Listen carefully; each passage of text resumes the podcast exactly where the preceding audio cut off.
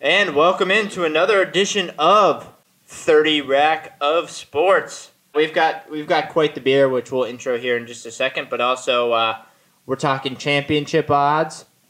We're talking uh, Joe Kelly's suspension. We're talking college football, whether or not it, it may or may not happen, and uh, the schedule is going on.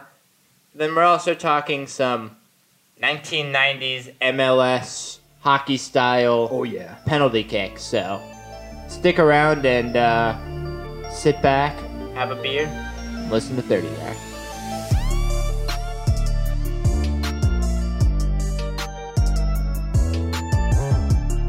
I'm the talent.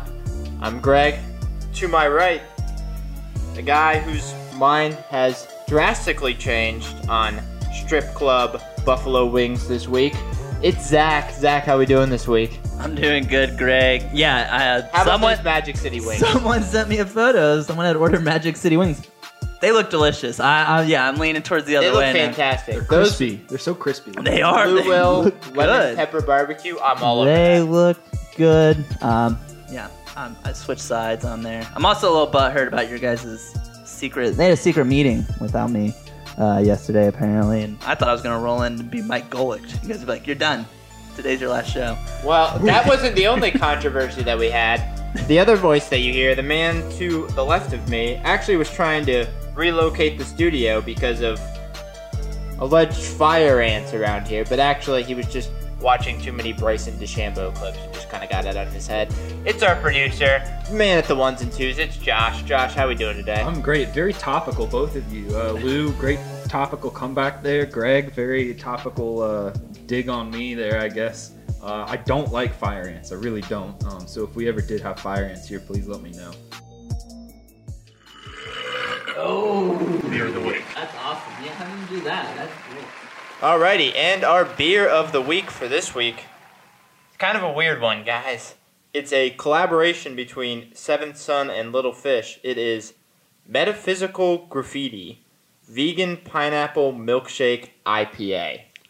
Now, this is a collaboration between Seventh Son in Columbus, Ohio, and Little Fish in Athens, Ohio. This is a, once again, a vegan pineapple milkshake IPA.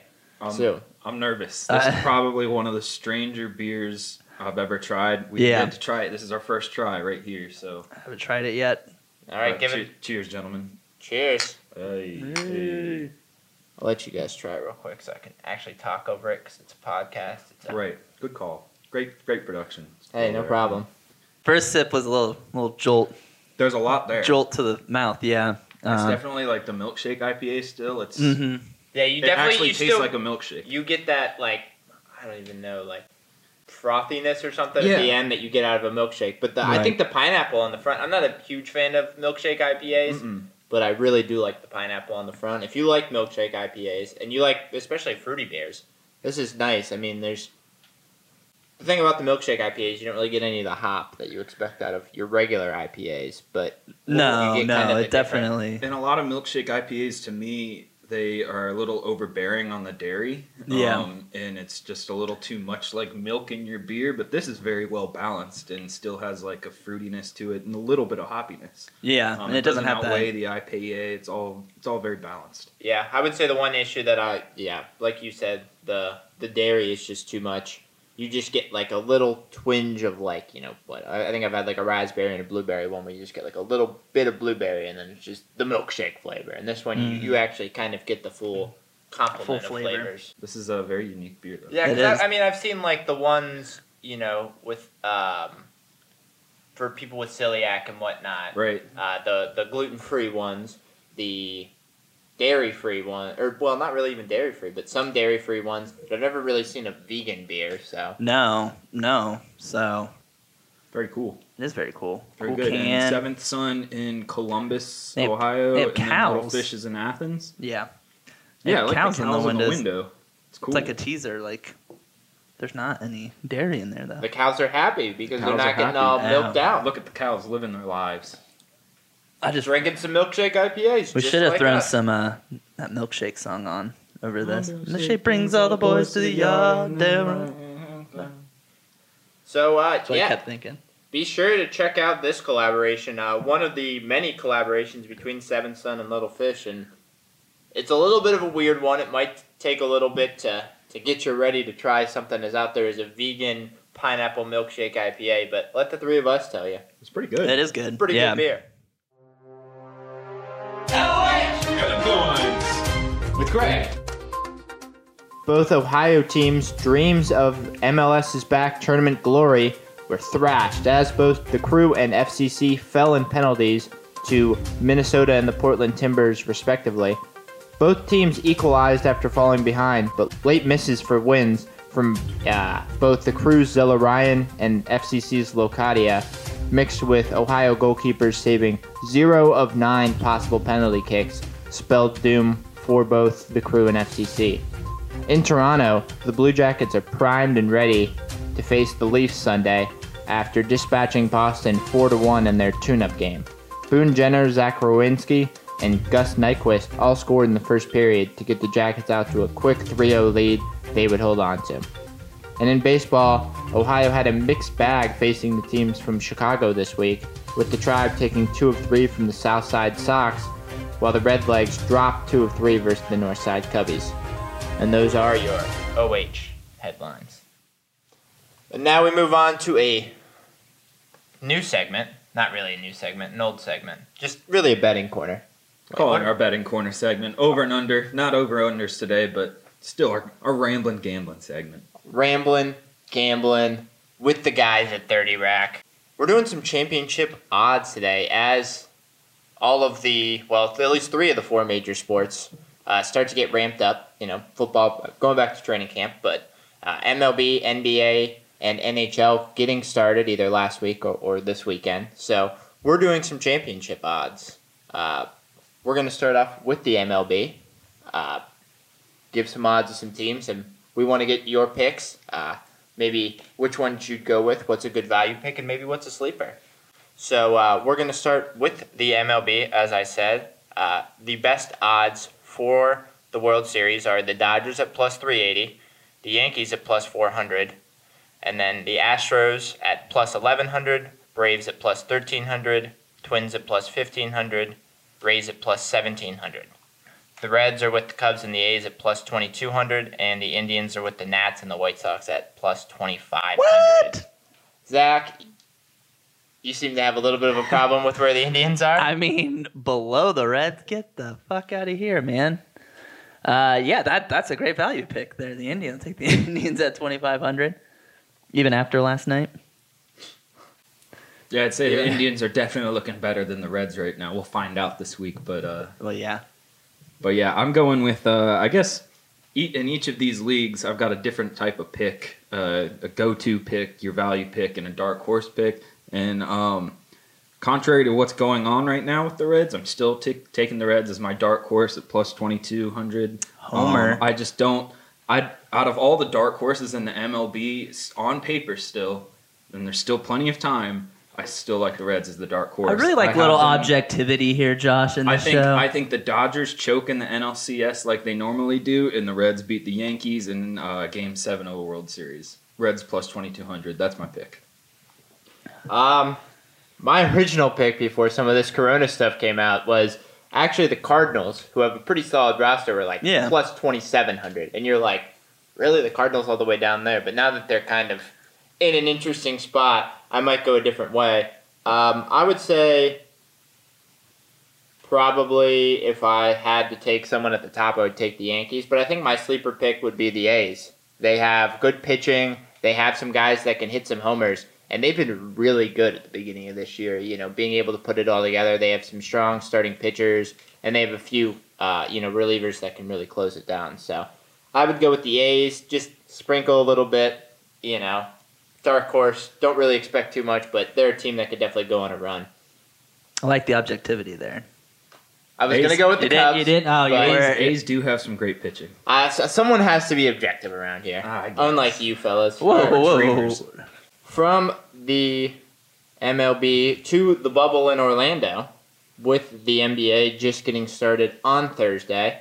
Uh, best odds for the NBA championship: uh, the Lakers and the Bucks at plus two fifty, the Clippers at plus 333, the Rockets at plus 1400, the Raptors at plus 1600, the Celtics and the Sixers at plus 2000, the Nuggets and the Heat at plus 3000, and the Jazz at plus 3300. We're going to start with you here first, Josh. Who are you going with in the NBA, Uh, in like- the association? Like I said last week, uh, and I'm going to stick with it. Uh, I'm going with the Lakers. I usually don't like to pick the favorite, but I'm going with the Lakers at plus 250. And the key to the Lakers isn't LeBron James, it's Anthony Davis and whether he can take over games like he did against the Clippers. The only problem is is when JaVale McGee comes on and Anthony Davis isn't at center. The uh, the Lakers were minus 13 when they opened the second half, and Anthony Davis wasn't in center. He can't drive the lane when he's not at center. He can't run that offense. When he is able to drive the lane, he went to the free throw line uh, what 17 times in that game. Um, and LeBron still took over at the end and made you know the plays to get him through the game, but LeBron wasn't great. he was bad. at the Entire beginning. He was like two for 11 for his So 11 Anthony shots. Davis is the key there, but I still think you know the Lakers have enough pieces. If they get into tr- some trouble, they'll be able to pull it off. Zach, what about you? Um, yeah, I think NBA is hard. In my opinion, there's usually only like three teams who legitimately can win it. Um, so I'll go. I mean, I think the Lakers is a good pick. Bucks. I'll, I'll go with the next tier down. I'll go the Clippers. Even after that loss last night, I still, I still think they're dangerous. I still like them. You know, you still got Kawhi Leonard who plays both ends of the ball and can dominate. Yeah, the, the Clippers are a great defensive team. Right. Um, And I think in you get in a seven game series that that has an effect. And then you still got PG obviously thirteen who can, you know, give you thirty a night. So um, I think that would be my pick if you want better odds, but can't can't blame the Lakers pick though. Yeah, I would say if I if I had to go with my my most comfortable pick, it would be the Bucks at plus 250. Uh, Giannis is an absolute monster. Friday night, I believe, had 35, 17, and uh, 7. So he had, I think he has the second most double doubles in the first half this season behind Andre Drummond, who just grabs like 25 rebounds a game. So he's been an absolute monster. If I had to pick a good value pick, I would say the next tier down has a couple of interesting teams from the LA and the Bucks tier. You look at the Rockets, they can score a lot, but they certainly have their issues at center that could be exploited. I would say the Raptors are a very interesting team. They won the championship last year. Of course, they lost their best player, but they have a budding superstar in Pascal Siakam, who is an unbelievable player with really great length who can get to the bucket. You have Kyle Lowry, who can run that offense very well, and then you have a stretch player that can also match up against some of these stretch bigs in Serge Ibaka. So they have a lot of talent there. And if you want a little bit of a value pick, obviously the NBA is more chalk than some of the other sports. I would probably take the Raptors. Going from one of the more chalk sports to one of the more just wild playoffs and, and wild sports to the NHL, you can kind of see, um, you know, best odds in the NBA and the MLB plus 250, plus 380. In the NHL, best odds to win the championship right now, plus 650. The Bruins and the Lightning are the favorites. Uh, the Golden Knights plus 800, Avalanche plus 900, uh, Capitals, Flyers, Blues plus 1,000, Stars and Penguins plus 1,500, Oilers plus 2,300, the Leafs at plus 2,900, and then the third worst odds at Hey. plus 6,500, the hometown Columbus Blue Jackets at plus 6,500. Wolf. So, uh, Zach, who are you looking at? Big, I know Uh, you're excited for the Cup. I am. I am. I'm, You know, as the hockey expert on the panel. Um, no, I, I'm gonna go the Blue Jackets. Right. I think uh, going from the NBA. if I'm a gambling man, Wolf. here's my idea. Out of all the sports we were just talking about, I think like MLB is usually mid tier. You got like a handful of teams. NBA's chalk. No worth honestly betting below the Clippers on that.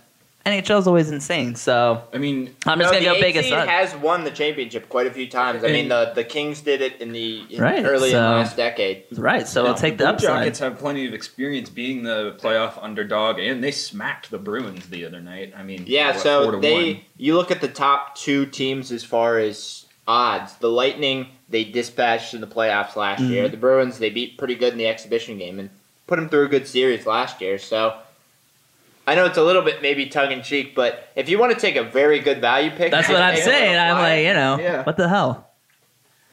So, quite the interesting pick. Uh, Josh, over to you. Who are you taking? Uh, I'm staying uh, home with the team that's home to the sports books, the Vegas Golden Knights. I'm going with them at plus 800. Here's the thing: the Knights have a com- all their lines just have weapons on them. Uh, their one weakness is they lean on Marc Andre Fleury, a deteriorating Marc Andre Fleury, who's much slower than he used to be, but still plays as aggressive as Still a always Hall of Fame goalkeeper. yeah, still a Hall of Fame goalkeeper. I've always thought he's very aggressive, but now he's just slower. I think they could uh, lean on uh, Robin Lehner a little bit more. But you know, in the East, they're just like the Bruins got smacked by the Blue Jackets, and then the Lightning are like the Dodgers of the NHL. They always bounce early from the playoffs. Shout out Blue Jackets. But in the West, I don't see a team like the Knights. In the East, I think it'll be a crapshoot. Knights at plus eight hundred. Uh, so for this one, I hate to do this. I really, really hate to do this. But if I had to pick one team, at least on this list so far, it's probably the Penguins at plus fifteen hundred. They Oh. have probably the, still the best player in the league at Sidney Crosby. Uh, Matt Murray has been a guy that has shown he can get hot during the playoffs. Obviously, championship pedigree.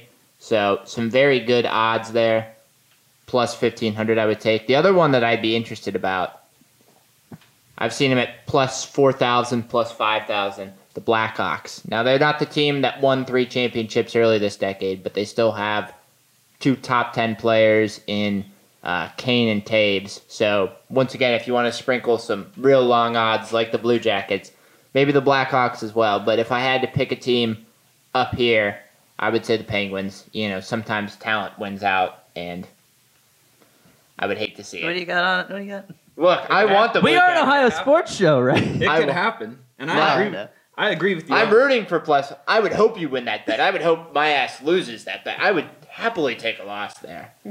But some of us have to be objective. Especially this guy betting on Pittsburgh, and since you are being objective, I guess I'll take back my East as a crapshoot. The Penguins are a very strong, what plus fifteen hundred? Yeah. that's a very strong value. No, but I. I do like the Knights because yeah, you look at you know the top teams. Most of them are from the East. Really, the only West teams are the Knights, the Avalanche, which don't have a lot of experience. Stars, kind of been up and down, and then you can't trust any Canadian teams in the Stanley Cup playoffs. so. and the Knights are deep, man. It could happen. Yeah, you never know. Well, let us know at our social media. What is that, Josh? Uh, that's at Thirty Rack of Sports on Facebook, Twitter, and Instagram. What are your best championship bets? Whether or not it's a favorite, whether or not it's an underdog, or, or what's your best bet? Maybe it's uh, odds for the NBA 8 seed. I really like the Magic at plus 200 to get the 8 seed. Maybe it's something like that. Let us know on Facebook, Twitter, and Instagram. Boy, Gary Clark down there is going to carry the magic. It'll happen. Scary Gary Clark. Moving on to our first conversation of the show. We're talking the big series happening this week in both Southwest and Northeast Ohio. The Battle of Ohio returns this baseball season as the Reds and the Indians hook up for two games on Monday and Tuesday in Cincinnati and two games uh, on Wednesday and Thursday in Cleveland. Uh, two teams kind of traveling in uh, different directions. Through Friday, the Reds were two and five and zero and five in games that Sonny Gray did not start. Um, and then also through Friday, the Indians, though out to a five and three start, have had some offensive issues in their first three games, with only providing three total runs of support in their three losses. So, going over to our Indians expert, Zach. Zach, what are your expectations from the Cleveland side in this Battle of Ohio? Uh, my expect. I mean, against the Reds, I expect you know four game sweep. Four games. I was gonna say maybe three. I mean, I would four. gladly take three. Yeah, but I, I think four games. Um, you know, th- that's my expectation. That's assuming the offense gets going here. Yeah, that's the had some bumps in the concern. That's um, you know, you can't obviously Clevinger pitched last night. Uh, not great, but honestly, he battled and only you know they were in the game. I mean, four runs. Yeah, it was three nothing after the first, but only giving up four runs total, and then and they just I mean they squeaked the run across. Part of that was some a misplay by the Twins shortstop, second baseman, not sure who was going to take an easy ground ball, and it just skirted through, and that got Jose home. But I mean, yeah, I mean, looking at the stats right now, I mean, you got Jose doing work. He's hitting 429, 529 OBP, but everybody else, you know, uh, Hernandez, that was a nice signing, you know, hitting 333 the 400 OBP, but everybody else is in the low twos, the ones right now. Um, yeah, not a whole lot of run support. Even Thursday no. night, you know, getting a great start from Bieber. Right. Only, well, both only his getting, starts. Yeah, only getting what two runs in both of them, right? Right. Yeah. Yeah. Both they've scored four wins. runs across his two starts, and he just shut them out. I mean, and ben, also uh, Bieber set or tied a record. MLB for, record set the AL record. Okay. Yeah, tied the MLB record in the live ball era for most strikeouts in his first two starts of a season with mm-hmm. 27. So that's starting. They rotation. passed Nolan Ryan in the AL. Nolan Ryan had the AL at 22, so by five strikeouts. So good company, and he's been dominating. Otherwise, the pitching's been great. Starting pitching's been great. Uh, Bullpen's you know, been all right, up and down, but okay, yeah. Really Brad the, Hand's really the big issue there. But. Yeah, really the the offense just needs to get going, and against a team that has had a litany of bullpen issues, has been able to score some runs, but has had decent starting pitching to, decent to good starting pitching, honestly, and a pretty horrendous bullpen in the Reds. Josh, what are you expecting out of this uh, big series? Um, the thing, the thing that I'm most looking forward to, um, to twist your question a little bit, is the pitching matchups. Um, we aren't going to get the uh, highly anticipated no. Bauer Clevinger matchup because of a lot some, of talk on Twitter. Some rain, yeah, uh, postponements. But yeah, that was an interesting little Twitter exchange that the two of them had. Uh,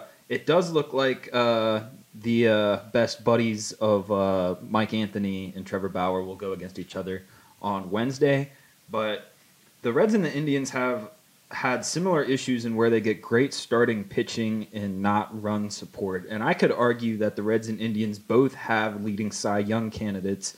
Um, one in um, Sonny Gray for the Reds, mm-hmm. and with um, Shane Bieber for the Indians, um, but uh, try, uh, excuse me, uh, Shane Bieber has gotten some more run support than uh, Zach Plesac has. Like Zach Plesac's had a great.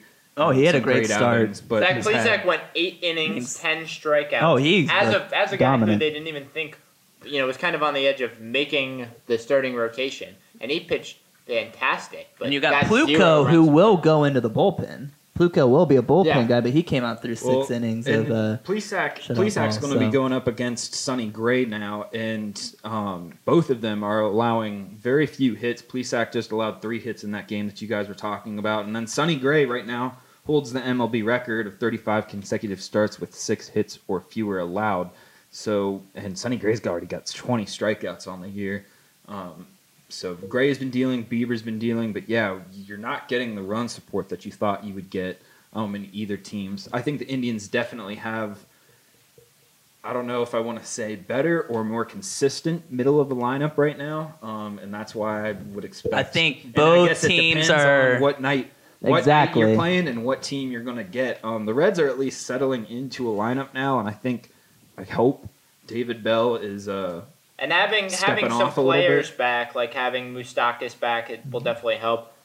I honestly see a couple close, low scoring games, and then just one game that either team wins like eight to one, yep. just because yeah. of bullpens or whatever. But it also depends on what kind of bullpen shows up. I could definitely see a game that was 0-0 through six, and then ends up being five to four just because of the bullpens. Right. So It'll be an interesting series. It'll be a fun from series. both sides. Well, and I think Tyler Mahle might go out there um, Tuesday night for the Reds.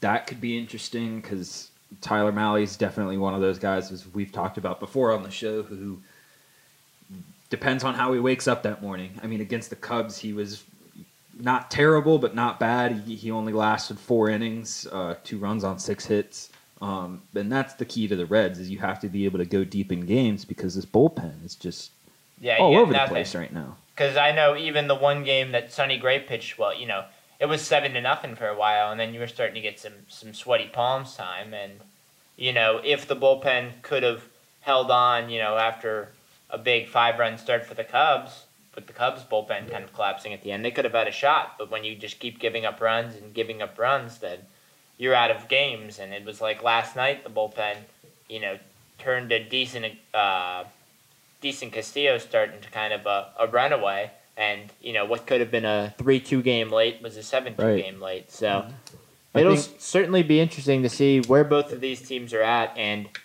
at this point, probably a bigger series for the Reds to see if they can get back on track, but definitely a big series for both teams. You know, the Indians can possibly start to take a little bit of control in the AL Central, and the Reds just kind of got to get things back on track. The. Indians are at least, you know, winning or tying series. The Reds are in danger of dropping two series to the Detroit Tigers here. And yeah, that's something that's something that we have said in every prediction segment that we've done. We've said that you have to win the division games. You, you can't drop the series to the Right. nobody teams like the Tigers or the um, Royals. Royals, Royals, or the Pirates. yeah, the Pirates. Pirates. Like you can't drop those series, and you're in danger of dropping. We're recording on a Saturday morning earlier than we usually do, but like per Monday, as everyone's listening to this, who knows? The Reds could have dropped two of three series to the Detroit Tigers to start the year. Yeah, and they could have dropped, I mean, three series total. Yeah, and yeah. obviously, you know, the Cubs were kind of looked to be one of those teams that the Reds are competing against. So, just like the Indians and the Twins, you have to win those teams against, you win those games against those teams that you're close with. So when you're losing games to teams that you're close with and teams that you should on paper be at least taking two out of three, probably sweeping, then you're in kind of a, a tough situation.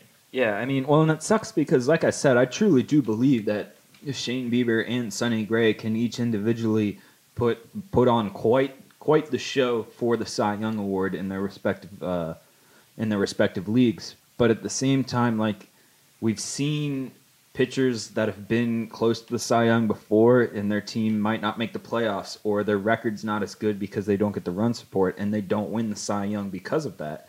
So Yeah. you don't want to endanger these guys. Like even if you get nothing else, nothing else out of the season, like Bieber and Gray are putting together some amazing performances, and they're not getting the help that they so deserve.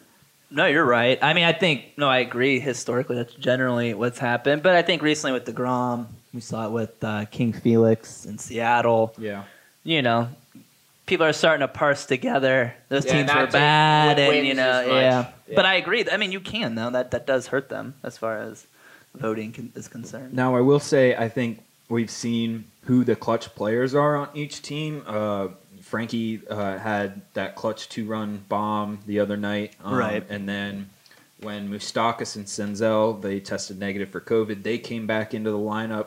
Moustakas has been good. Mus- Castellanos has been really good. too. Castellanos has been great, but with Moustakas and Senzel in the middle of the lineup there, they've been pretty much the only ones piecing together runs lately. Um, so you've really got you know those clutch guys and everything, but it's time you start having other guys step up. Like Mhm. it's not too late right now for anybody No, Yeah, no, by no means, but, But it's one of it's- those things- that too late moment is going to come soon. It's Yeah. coming soon. Sixty games. Yeah. So, yeah, so once you probably get through about 20 games, you should be able to figure out where everybody is. So, Mhm. certainly an interesting series and honestly a pivotal series for both teams to kind of see where they're at. So, You guys want to uh, give your give your predictions on uh, series series Can- outcome? uh, is this is this gonna be a forty? I, I I don't I don't know if this is going to be a forty. I think it should be a 40 bet. Yeah, let's do a Okay. forty bet. All right, All all right, right. fine. We'll do a forty bet here. Um, Well, obviously he's gonna take the Reds. I'm gonna take the Indians. Well, uh, well, I was just. And I'll give a prediction. Well, because my prediction was going to be a two-two split. Oh, okay. So, do I have to hit a two-two split or better? For those of you that don't, for just to Yeah. introduce this whole thing, whenever there is a big Ohio showdown or game of exponential significance, we are doing what we call a forty bet. Um, where one of us has to, the loser has to drink a forty. Instead of this, instead of this Ins- nice beer yeah, that we instead of the have, beer of the week, we bring we- every week. we yeah, someone's gonna 40. drink a forty. Um, okay, so if you're gonna take a split, so I, I, win. think you got to take, I think split, you guys would tie. No one would have to drink it. Or, I don't know, maybe the.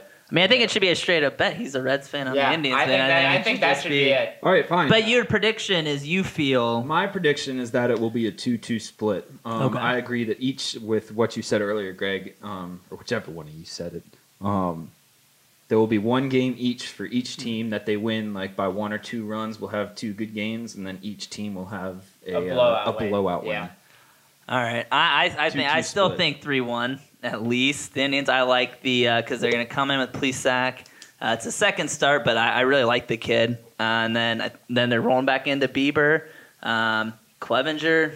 Been shaky. I think the Reds could jump on him again early. He's had those issues early, so I could see that one getting away from the Indians game three, and then uh, game four going back to Cookie. We'll see what Cookie has tonight, but um, I'm confident they can take three or four. Alrighty, so the Reds on one side, the Indians on the other side. Be sure to give us your thoughts. My thoughts are also with the Indians, but give us your thoughts at 30 Rack of Sports on our social media accounts. I think now we're ready to read some beer, though.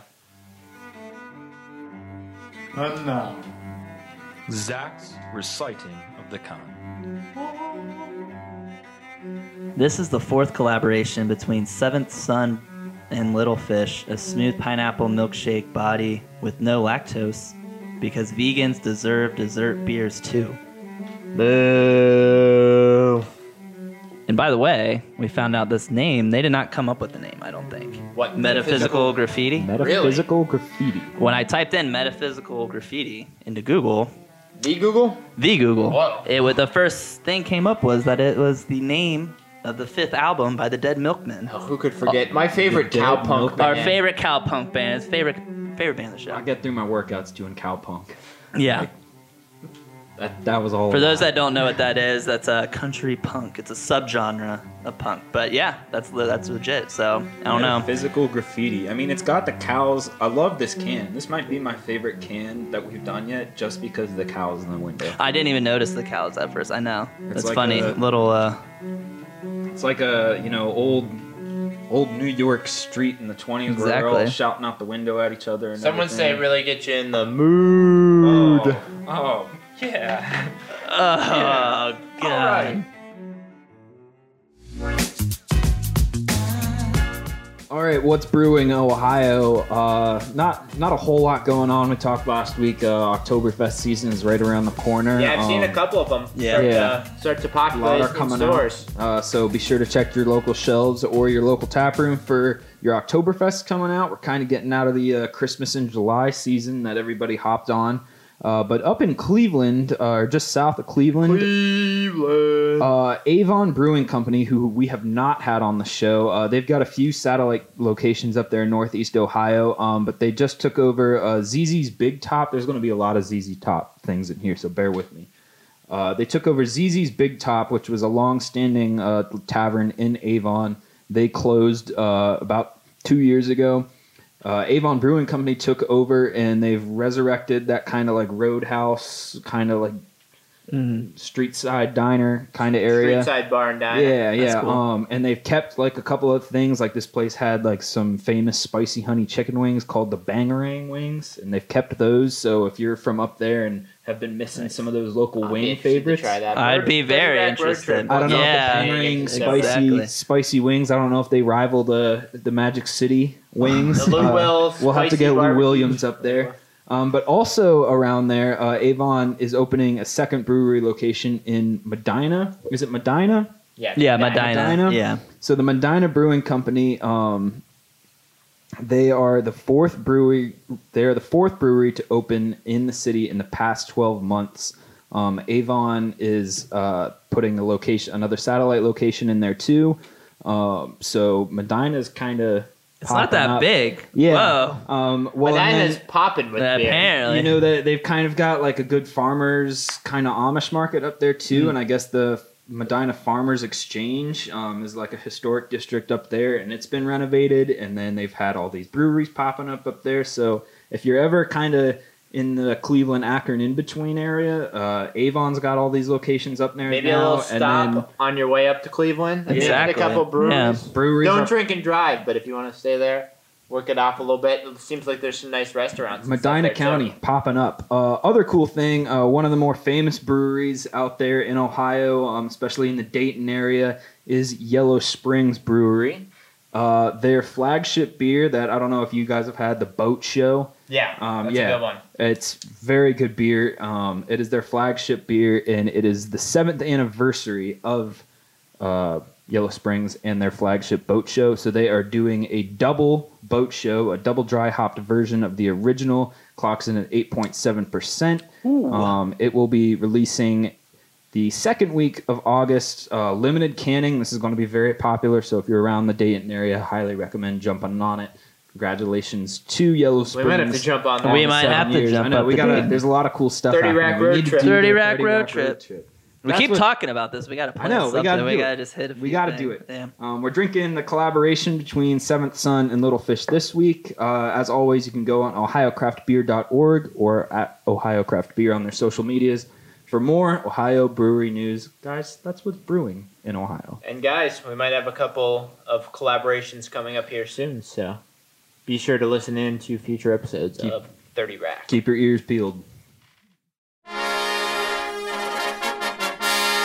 We have a new segment called Here's the Question.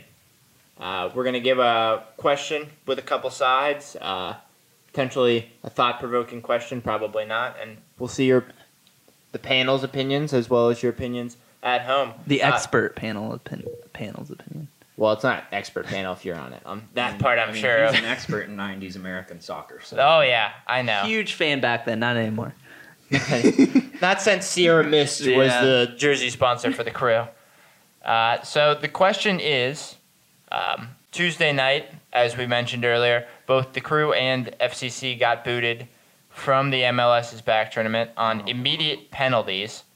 So our question is Would you rather have the current uh, penalty kick format where the goalie has to stay on the goal line? Um, you're at, you're just 10 yards away at the PK spot going against them, or the old hockey style penalty kicks where players used to start from 35 yards away and goalies could move off the line and move up kind of like a hockey style. Because back in 1996, uh, when the MLS first started, they thought Americans aren't really too keen on ties. So instead of uh, just having draws and giving each other a point, we're going to go to the penalty shootout. So, uh, you know, Zach, you just saw the video of the old school penalty shootouts. Obviously, you've seen the regular penalty shootouts. Um, I'm all for it. what's the what? Uh, yeah, I'm all for it. I, all for I, it? I think that. I mean, like, I don't think you have to for do it the- every game. For the hockey style, Yeah, yeah. Sorry, the hockey style. I mean, I don't know you do it every game, but like, you know, instead of doing, I, I mean, Instead like of regular penalty, Right. When you're in that position, when you're in that position, I think if you haven't seen him, YouTube it. It's just uh, more interesting. great, great Ohio uh, hockey style shootout back in April of uh, '97. who could forget? Uh, it was the crew at Ohio Stadium hosting the now defunct uh, Tampa Bay Clash, and they went to a hockey style shootout. Uh, the crew won it uh, two to one. Todd Todd Yeagley, who is now the uh, men's Oh, my coach favorite. for the Hoosiers soccer, Oh, who, soccer I mean, team, yeah, vaguely. I mean, Yeah. Yeagley just he put that uh, in the fifth round. He put one uh, past the goalie, far post. Uh, Ohio Stadium went nuts at that small little pitch there they had back in the day for the crew. But uh, a tiny little stadium out in Columbus. I, I I I like it. I don't know if because in these tournaments that the crew in FC Cincinnati got bounced, there was no extra time. They just went straight from regulation to Oh. penalties, and I. I always hate that to just end regulation and go straight to penalties. But if it was a hockey style shootout, I know the rest of the world and soccer soccer purists hate it, Oh, but it is different. Like it's pretty cool. it's, I think it's But fun. Soccer purists hate the regular penalty shootouts, anyways. Hey, so. yeah, I mean this this adds an element to it. You get, you know, you've got five seconds to run in from 35 yards out. Both you and the Yeah. keeper can move, and it's definitely pretty interesting. I mean, I'm not an expert on obviously on soccer. I just think from a goaltender's perspective, right, right, right now, right, like you kind of guess, like they just Yeah, have to yeah, guess that's all- what way that's you're what going. say, so yeah. like now they can come out and kind of defend, like you see hockey goalies where they can kind of like cut your lane off. Adds a little more to it than just luck, kind of. Yeah, because in you know in regular soccer you have you know most of the tournaments you have your 90 minutes. If you're tied, you get two 15 minute halves where you play the entirety of it, mm. and then if it's tied after that, you go to PKs. If I had to pick my favorite kind, I would say it would be the hockey playoffs where you just have a golden goal, the next goal wins. I think that would make the most sense.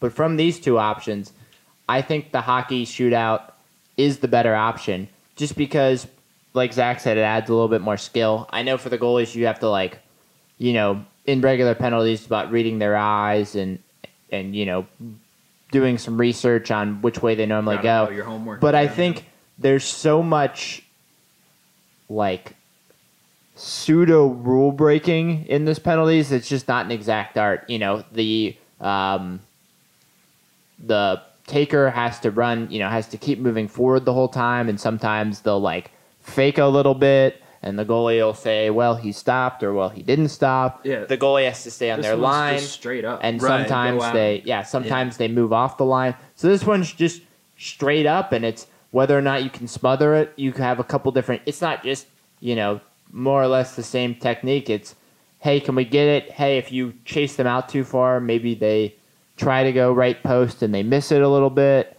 hey maybe we just stay back and kind of see what happens because they only have five seconds You have way more So- close calls too. Like a normal penalty, like a normal PK, it's pretty much like he missed it, it was blocked, or he made it. Like this, mm-hmm. you're gonna have like an actual play, them coming at each other. I can see the concerns for safety and everything, but like It's a sport, Yeah, man. it's a sport. And yeah. also, I, I would like to see the statistics. I know you know penalty kicks in soccer score all the time. So this one, I think, because in a lot of times you'll get you know these super long round PKs where they just keep going and keep scoring, and Right. it's not as exciting. And you're maybe hoping for one stop. Yeah. You know, in this one, it's probably a couple stops, and it's more like hockey where. It's maybe closer to fifty percent instead of like the Yeah, I mean, the almost video we watched- in that crew clash one in '97 that I watched, uh, each of the first round they made it, and then it was all blocks or misses, and then Mm. on the final round, um, Yeagley put it in there. But Yeah, see, Yeah. that's more exciting instead Yeah. of just. Gosh, I hope over and over again. because what I mean, I know you probably felt the same way, considering uh, the crew and FC Cincinnati goalkeepers stopped a combined zero of nine penalty shots Yeah. against them. Uh, you're just hoping at that point, hey, I hope our goalkeeper, you know, Well, and just guesses right. But in this one, you're like, hey, I hope we can make a play. Right. Right. Yeah, you're hoping for a play like especially in that I get in the MLS tournament where they're trying to, you know, limit play and everything and you've got concerns for conditioning, but on that same token, you don't have a lot of the homework to go off of Yeah. that you would Yeah, you with, don't like have a a whole full season. right? Yeah. Um, so I just hate the way that that I understand why that had to end the way it did in the MLS's back tournament, but hockey style like breakaway shootouts would be so cool to see. And we're back not just the saying MLS. this because our team's lost, because obviously it's easier to say that.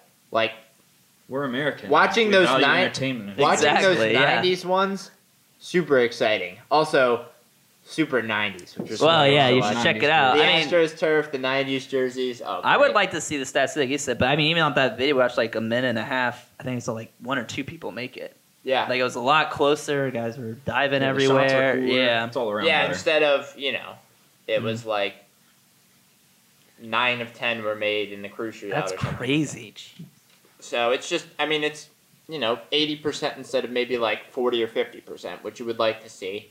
But soccer purists, you know, soccer fans, casual soccer fans, let us know um, at Thirty Rack of Sports on all our social media accounts. Would you rather have this hockey style PK format, or just keep it how it is, the normal PK, and just see how it plays out?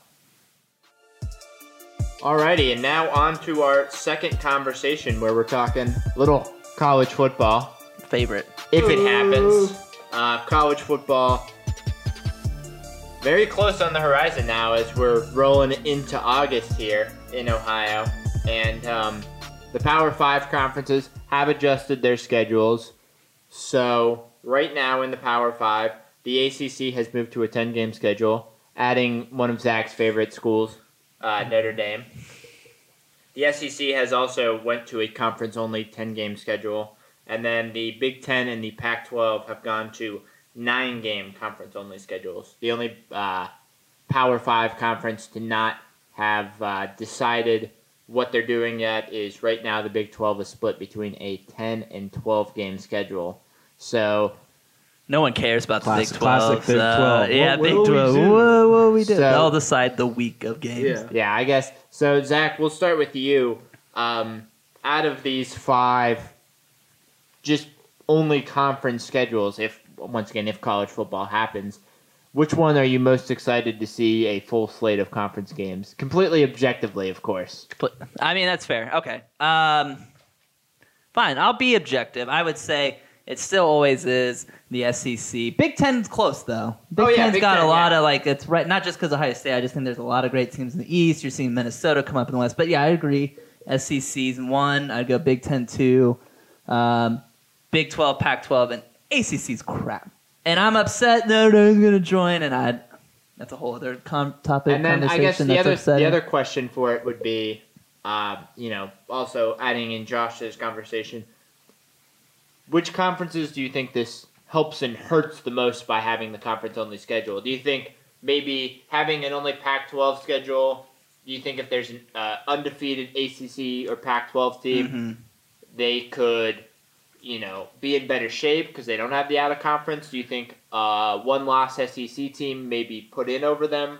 Which conferences do you think this helps and hurts having the conference only schedule? I, I mean, I think, I mean, I think not so much a conference. I think uh, it hurts Clemson big time, in my opinion. I think if they got that one loss and they're playing only conference, and we're going to go in with these predetermined what conferences are good, what conferences are bad now, right? There's just no crossover. Um, yeah, you can't even see anything like how the Big Ten. You know, there's Uh, usually only a couple games. Right, but there's some kind of yeah. right, and you're not going to have that, and everybody, I'm sure, like me, is predetermined that they're the fourth or fifth overall conference. So if Clemson has a slip up, um, and then you got a one loss SEC team or maybe a one loss Big Ten team, um, I they probably still get in because it's Clemson, but you know what I mean. It'd be a harder. Yeah. They have a higher likelihood, in my opinion. I of- think the one conference I'm most interested in is the, the nine game Pac 12 because the Yeah. Pac 12 has been a conference that's been left out a lot. But you're interested to see, you know, I know Herbert's gone at Oregon, but, you know, um, Oregon's been a team that's been pretty solid, you know, Rose Bowl champions.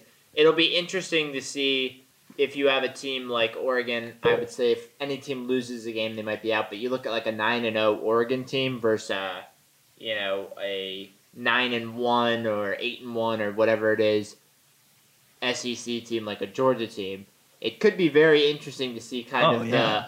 the the give and take there, whether they you know give them for being all the teams on their schedule or whether they value the SEC so much. I mean, more. I agree. I think with any teams in the ACC or the Pac-12, that helps them because Yeah. their conference is easier. Yeah, I mean it's it's do you do you let go of from a college football playoff perspective, do you let go of strength of schedule a little this year? Um, because like when you look at the Pac-12 in their last month of play last year, I know it's not the same, you know, with uh, all the seniors graduating and everything. Yeah. But when you look at that conference, I mean, it flip flopped every every week all over the place in the last month of play last year. So entertainment value, it could be it could be good for the Pac-12, but college football playoff value, you know, how much are we going to value strength of schedule this year?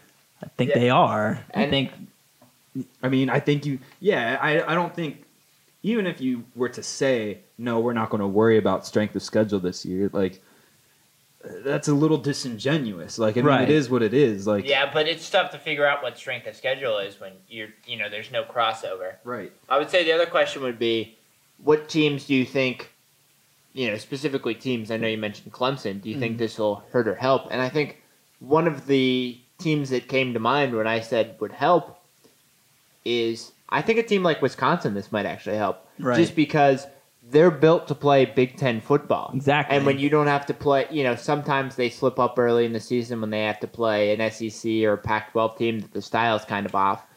When you're only playing Big Ten football, I think it's very interesting to see, you know, how that translates for them. Obviously, you know, Ohio State is the the overall favorite, but how they can play the rest of their schedule, and you know, there's going to be six games. I believe in the Big Ten they have you play your division, you know, East or West, and then there's three games of crossover. So it'll be interesting to see how that hurts or helps, and then obviously Clemson probably hurts Well, they're just playing because of the.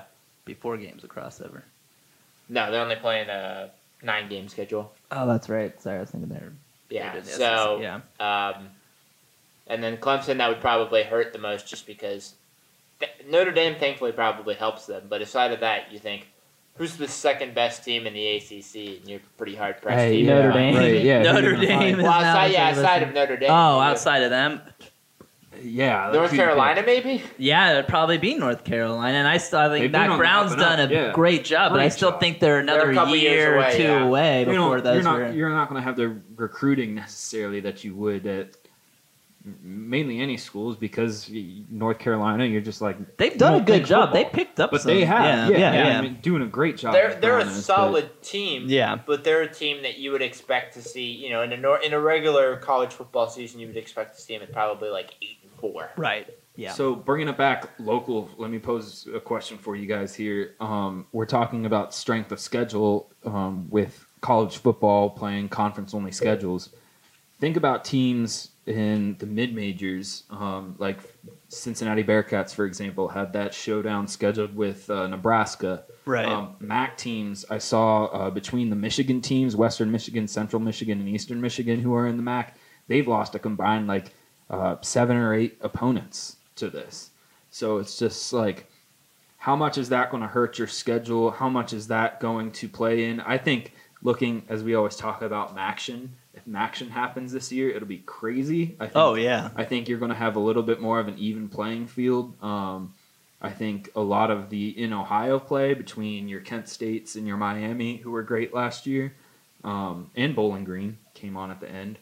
Um, but how much is that going to hurt those teams? Obviously, I don't think we see a dark horse from a mid major this year because Yeah, they How- don't. how I mean, don't are you the- talking like with UC? Are we talking? I think it's gonna. I I mean, mean, I think talking UC's like- got a chance to run six. the. T- that, right. That's not what we're talking about. Yeah. Um. like can they still do that like without a UCF? Like, can the American be strong enough between Houston, Memphis, UCF, and the Bearcats? I think so. I mean, because they're gonna take somebody, and so assume. And this is all under assumption everything's working out as far as Sure, yeah, you yeah. know. And, and especially by bowl season, they'll Right. actually be able to play other teams. assuming that, I mean, I think with UC, I think this works perfect for them and the, uh, what Luke Fickell's built there to get in because I mean, what else are we looking at? Boise in the Mountain West, and Yeah. you're, then you're going to start weighing is the Mountain West or the. I, I think the American, at least in football, might be a step above. The other interesting thing is in some of these conferences is, you know, if things get better or things get worse or things get delayed, is whether or not they may open it to close out of conference schedules if you get to the spring or something. Because you look at a team like in the American, you have Cincinnati going from Maryland to Texas. Right. And that was another thing, like Texas A&M's AD was talking about, you know, they're trying to limit travel. Well, there are, you know, like a dozen FBS teams in Texas, but Texas A&M is expected to try to close the gap a little bit by going to South Carolina instead, stuff Mm. like that. So, we'll certainly be interested for some of these, you know, big conference teams. Maybe if things start to be better, whether they can relax and possibly play a team sort of close. Because I know Texas A&M has talked about that for like a North Texas or something. Yeah. Well, it's interesting you bring up North Texas and a lot of these, not necessarily, if you want to call them mid majors, you can, but like when you look at the the Sun Belt Conference, for example, um, there's millions of dollars in like these games that were scheduled with Yeah, SEC buy opponents, you know, the Right. buy games, millions of dollars that teams in the Celts, like conferences like the Sun Belt Conference that need that money. Well, Mac Now- talked about yeah, that. MAC yeah. too. Like that that money's in limbo now because those games aren't going to be And I happening. And how do you how do you bounce back from that? Right, and I think the Big Ten because they've had that specific deal with Mac schools. You know how that works. That I could be wrong. I thought they they might have worked out some kind of deal where they're still going to get a cut of that money that I- they would have been. I would imagine most Um, you know small conferences that have those you know multi-year deals with major conferences still get something. I, you never know though. But, I mean, But yeah, yeah. but you look at a place where you know a lot of these small athletic programs are running, you know, obviously the deficit, yeah, every dollar counts. So Yeah, I mean, It'll even be if you're only interesting getting to see cut, the the future repercussions. You know, you've seen at a lot of schools. You know, even all the way up to Stanford, cutting a bunch of programs. programs. You'll be No one's hit football yet, but yeah, you wonder even with the program like UAB, who had a really great comeback after being Yeah. out a couple years, does this hurt them? Yeah, this has Um, hurt some other schools that are kind of you know up and down, and then also there are you know teams that are maybe not as much FBS, but a few teams looking to go into the FBS, a few teams looking to move up to Division One in sports. So it'll certainly be interesting to see how that affects everybody I on mean, those ends. whe- whether you want to admit it or not, football is the moneymaker for Football and collegiate. basketball, Yep, yeah. They're- that's the two moneymaker moneymakers. for collegiate athletics. So it's, I think, if if everyone embraces the conference only thing and we more pay attention to the conference race and the conference champions and less about strength of schedule in the college football playoff, if it can even happen, Right. then we can have a we can have a fun year still. Um, but Yeah. obviously, there's a lot of other health issues that we're not going to talk about that would have to you know Mhm. get cleared before any of this happens. Um, but so I guess we'll here, here's the last question, just to kind of wrap this up. Say it gets delayed to the spring. Would you be okay with the spring college football season, Zach? I I don't know. I mean, yeah, I would. Like if you if you want to get it in, get it in. Um, but you know, you're, like Ohio State, for I mean, you know, Justin Fields isn't going to play. I don't Yeah. blame him. Why? Why Yeah, would you do that? You're gonna Like, lose. Yeah, those high programs are gonna lose. I mean, lot to of me, players. it's almost like why even try to squeeze it in at that point? Just wait till next fall, and hopefully all this other stuff is kind of under control and figured out. Josh. What about you? I I am someone who is pretty against moving fall sports in general to spring sports, and I know that's been a high throughout the state of Ohio with the Ohio High School Athletic Association. That has been some a big topic for much debate, and you've seen states across the country that have moved their high school fall sports and their college fall sports to the spring. Um, but with football, man, like you, you would have to abbreviate the season somehow. You cannot make these. You cannot make these kids. They're. I mean, high school kids and college kids. You cannot make them. You know, go into training, play a full season in the spring, and then it's like, okay, you got to jump into summer camp, and then, okay, then you got. I mean, those guys aren't going to to play. Is the like, problem? yeah, you're either going to play football for a whole year round, basically, which isn't good for you, um, I mean, or playing football anytime isn't good for you. Right. I mean, or you're you're going to have guys, yeah, that are seniors that it would be stupid for them to play. Anybody You know- who's already guaranteed a third round pick or lower, yeah, they're not going to play. I'm I there are some things that I think you could move to the spring, but football is just like I don't uh, at the college level, at the high school level, I just don't understand how you logistically There's a lot pull that, that, off. goes into getting ready for football. Anybody's even played There's high school ton. football. Yeah, There's, there's a a ton, ton. of train. It, it, And you can't be doesn't work. playing. You cannot be playing football. All it's not like No. baseball where you can play. You can do your winter leagues and your fall Right. leagues. You can play all You year need long. to really. Yeah, in you baseball you cannot need do that to, for but football. you, You can't just do it. Uh-uh. So what do you my- think, Greg? My football brain says football is football. Give me more football. I, I would. Yes. Yes. but- also, from the health respects, you kind of understand it, and it would kind of be a shallow football season. I would say safety would come first, and at the end of the day, probably be delayed. But also, I think you run into a whole lot of problems after that with red shirts and whatnot. So it's just too complicated. it's all It's unfortunate. but Sorry, guys, you're not going to play. yeah, but um, be sure to give us your thoughts. Uh, which conferences are, are best poised to be successful with this conference only schedule? Uh, would you be okay with football in the spring? Let us know at 30 Rack Podcast on Facebook, Twitter, and Instagram. Hell yeah, hell nah is our next segment where we put on a potentially controversial, although in this case, I don't know if it's really controversial topic, and we say whether we agree or not. Hell yeah or hell nah. So our question for today is Tuesday night there was a little bit of a fracas between Kerfuffle. the yeah kerfuffle Kerfuffle.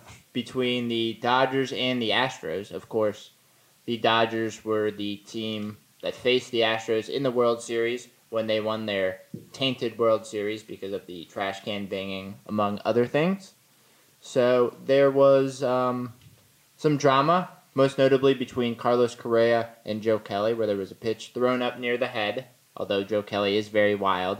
Then Kelly was able to strike out Correa. There were some words exchanged, some uh, facial expressions exchanged, and then the benches were cleared. From this, uh, Joe Kelly was suspended eight games of a 60 game season. Manager Dave Roberts of the Dodgers was suspended one game. Uh, Kelly has appealed, so he's still waiting on that. Roberts served his one game suspension, and then Astros manager Dusty Baker, who had some comments after the game, was fined a quote undisclosed amount. Twenty dollar. Uh, yeah, it's got to be something $20. stupid or nothing. So Zach, we're gonna start with you. Kelly, Roberts, suspensions. Hell yeah, they deserve it, or hell nah. Why would you give them this? Hell suspensions? nah. No, no. I mean, you're considering again. This is it's Rob Manfred, man. This guy's ruining baseball like terrible. Just awful. First of all, I the intent questions on there. Who know? I he is wild. Like that's the thing. Like I don't know. Like he's pretty. He broke a window at his house during like the summer layoff, trying to work on pitches. He Right, threw, yeah. he threw a changeup so poorly that he broke a window. He I missed the entire net. Anybody so, who's seen Joe Kelly pitch through? Uh, yeah, he's wild. I you know He even and said he even said to Altuve, I think is the one he said it to. He's like, I don't, I don't have good control. Sorry. yeah, like I don't I don't think. Yeah, because I believe he hit Altuve or almost hit Altuve like, Right. a couple batters before. And my thing is, I think it, they were trying to come down because it was like head hunting is how they're taking it, which is serious, and it was like a 97 mile an hour pitch. But my my thought is, I don't think guys are head hunting throwing 97. If he really wanted to hit him, he just would have threw you know 90 92 right in the right in the back. I, it's just baseball. They don't seem to know how to get anything right. No, no, they neither of them deserve a suspension. I don't think anybody did. Nothing got out of hand. It was funny, honestly. The whole exchange. Yeah, the they should have just let it Honestly, go. I could see like warnings, warnings for everybody. Yeah. Fine. really if you thought He didn't even get thrown out of the game. Sorry, Yeah. I mean to cut you. But he didn't even get thrown out of the game. if something interesting was going on, maybe sit Kelly down for a game. Maybe I don't. I wouldn't Maybe, agree yeah. with it, but I would be like, okay, but eight games when game. no one on the Astros got anything, and anything. you think about it, you know, in past years when guys were throwing at people or getting in fights, they would get like six games of an 162 game Right. season. This is the equivalent of, I believe, basically like 28 games. Uh, it's it's 22 games, I think. It's uh, the equivalent to like 21.6 games or something. Oh wait, no, So yeah, it's 2.7 yeah, games so it'd be per- 21.7. So yeah. So you're But yeah, going, it's you're going hell nah, Greg. Oh I hell mean, no! I'm I going mean, hell nah, I like, just I don't understand it. Ridiculous. I think it's way too harsh, and He's I my think hero. you set an interesting precedent also when either you're giving preferential treatment to those attacking the Astros, or anytime someone gets a pitch up and in. And the one thing that I think a lot of you know fans don't understand is you know they've shown it in some you know baseball research. The difference between hitting the inside corner of the plate and hitting a batter is like an inch of where your hand is mm-hmm. is you know coming through just because of you know when it kind of veers off and everything so if someone's a little bit wild and doesn't you know understand his pitches and you could tell even when he was trying to strike people out Oh, joe kelly could not figure out that fastball that's why he had to strike out uh, Correa on all breaking balls because he could not get that fastball over the over the plate. And you've seen that with a lot of hard throwing pitchers. I saw it with Kimbrel the other day against the Reds. He just could not find the Yeah. plate with his fastball. So it happens, and I think it's a bad precedent, and I think it's kind of overzealous when baseball Very Well, overzealous. has plenty more interesting things, plenty more important things to deal And with. you right could have now. set a precedent when if you would have just gone ahead and suspended players that were involved in this cheating scandal. And you want to know how I know they were involved in a cheating scandal? Because last year they knew the pitches that were coming. This year, in an O in two in a two game series, a two game series, Altuve, Bregman, Springer, and Reddick went O for twenty eight at the plate. Is that good? That's bad. Did you Oh, hear okay. Orel Hershiser throw that little jab at him on the Oh, telecast? yeah, yeah, he's the like, it's harder when you don't know Yeah. what's coming. Oh my god, that was Uh, perfect. so maybe you should have just set the precedent then, and maybe Rob Rob Manfred. like I said, one resign. game, fine, but yeah, like you when you take when you when you think about the eight them to get one game. games and we're only playing 60 games, like I wasn't even thinking about that. It's an absurd amount of games. Like what it makes up of the season. Yeah. Ridiculous. Hell no. You're my hero, Joe. My so hero. let us know whether you think hell yeah or hell nah on the the Dodgers, uh, Joe Kelly and Dave Roberts suspension, and let us know whether or not you think anyone else should have gotten suspended, whether it's Astros players or anyone else involved in the fracas. Let us know at 30 Racket Sports on Facebook, Twitter, and Instagram. Alrighty, and now to wrap up our show, thank you so much for listening to another edition of 30 Rack of Sports. We're going to get to our quick shout outs. Zach, who you shouting out this week? Uh, just real quick, shout out uh, Mike Golic. Uh, obviously, his run, at least on the radio, ended. Um, so wish him well, and we all grew up listening to him. Oh, so- yeah. I mean, Mike and Mike Golic and Wingo Yep, all the way exactly. through. Pioneer in the industry. Yep, over to you, Josh. Uh, I got to give a shout out the NASCAR. I know we're going to talk NASCAR here for a second. They did a drivers. they did a drivers like study poll on who the best all-time drivers were. Uh, Jimmie Johnson won with 37 percent, which is fair. Guy's got like seven championships. Like six in a row, too. Yeah. six, like absolute domination. So that's fair. Richard Petty, the king, came in second. Uh, the Really? Intimidator, Dale Earnhardt, came in at third. But then at fourth was Kyle Busch with 11%. And I just want to point Harvard out Kurt and give a guy. shout out to uh, one Jeff Gordon, who has the most wins in the modern era, third most wins all time, uh, most poles in the modern era. I, I have no idea how Jeff Gordon does not at least crack the top five in that. Right, but Kyle he's not very well liked, is he? Or I, is that apparently not. Neither is Kyle Busch. And Ah, yeah, I guess Kyle that's Busch fair. is whiny as hell, man. He got 11%, uh, third most wins all time. Doesn't crack the list of That's insane. of greatest all time. So shout out to Jeff and that Jeff Gordon that rainbow card that be he on the had. list. Yeah. Um, my shout out is going to go, of course, to the association, the NBA. We back? Second day it was back, two overtime games. Uh, a lot of good messages from a social justice standpoint, good games in the bubble. Things seem to be going well from a testing standpoint. So shout out to the association for getting a lot done and giving me some good basketball. I am so happy basketball is back. So thank you so much for listening to another edition of 30 Rack of Sports. For Zach to the right of me. Peace. For Josh on the ones and twos. 30 Rock. I'm Greg. Thank you so much for listening. Peace.